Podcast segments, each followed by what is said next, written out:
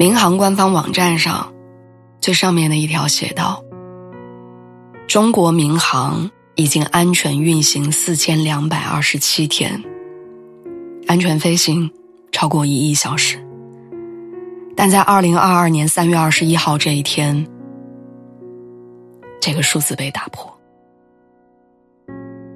以前我在航空软件上查航班的起落飞行时间，查值机柜台在哪儿。登机口在几号？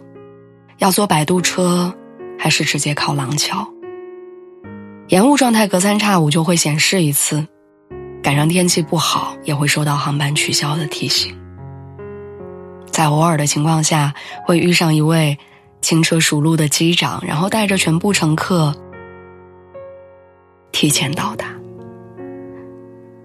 我们抱怨过航班延误，耽误了安排好的行程。吐槽过航班取消后滞留机场的窘迫，我们更不止一次的嫌弃过飞机餐不好吃，等行李的时间漫长。我们说过长途飞行真的很疲惫很累，却没有任何一次感慨过每一次平安降落都是莫大的运气。网上发出 MU 五七三五航班信息的时候，黑底白字写着“世事”两个字。冷静又沉痛。两个小时的飞行时间其实并不长，一部电影的时间，一个午觉的功夫，看着窗外的白云之上，耳机里放着熟悉的音乐，空姐会问你。苹果汁，还是橙汁？你刚刚收起小桌板，用不了多久就要打开遮光板，调整座椅靠背，然后准备降落。我不知道这架飞机上的乘客电影看到了哪里，午觉有没有睡醒，手机里拍没拍到几千米高空中的风景？他们是去出差，还是要旅行？是踏上新的行程？还是返回家乡。这架飞机上有人可能在计划着晚上要吃什么、去哪里；有人整理着工作文件，准备着开会的信息；有人叮嘱家人说不用来接机，我打个车就回去了；有人想着取上行李就冲向爱人的怀抱；有人只是拉着箱子执行一次工作，希望不要被投诉，希望不要遇上检查。而有人，这是他第一次坐飞机。他们是爸爸妈妈，是儿子女儿，是心上人，是老友，也是同事，是平凡如你我的普通人，也是揪着所有人情绪的中国人。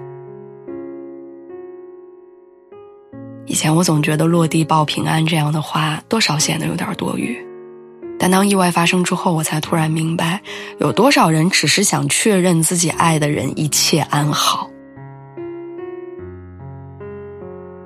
以前总觉得到家说一声会不会只是一句客套，但又有多少人上了车就真的没有再下来？以前觉得未来太远，时光太长。意外与我无关，死亡遥不可及，但又有多少人没有感受过漫长的时光，到不了他们向往的未来？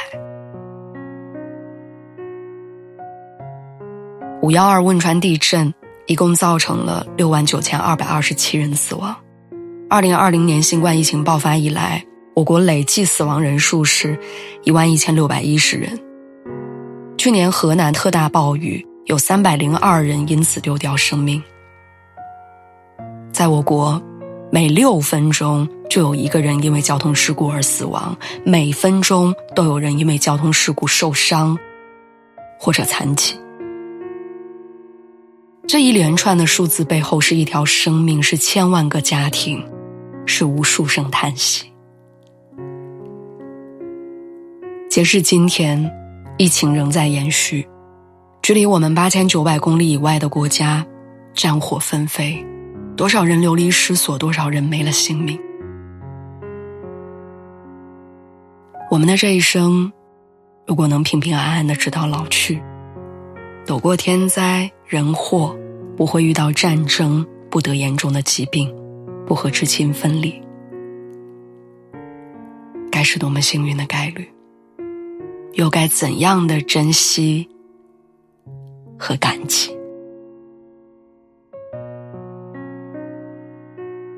别再说来得及，也别再说等得起。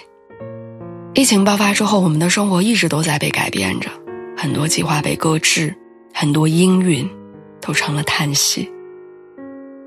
我们相聚、欢笑、约定一起吃饭，去看一场日出，说一句想说的话，爱一个想爱的人，这一切都要趁早。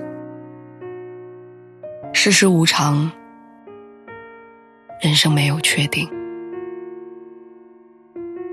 人民日报说：“我们总是为了太多遥不可及的东西去奔命，却忘了人生真正的幸福，不过就是灯火阑珊的温暖和柴米油盐的充实。”这一年里，无论你赚钱是多是少，经历的事情是好是坏，都要记住：如果你和家人都很健康平安，那就是最好的一年。最后，愿你我即使素未谋面，远隔千里，也能在各自的生活里平安如常。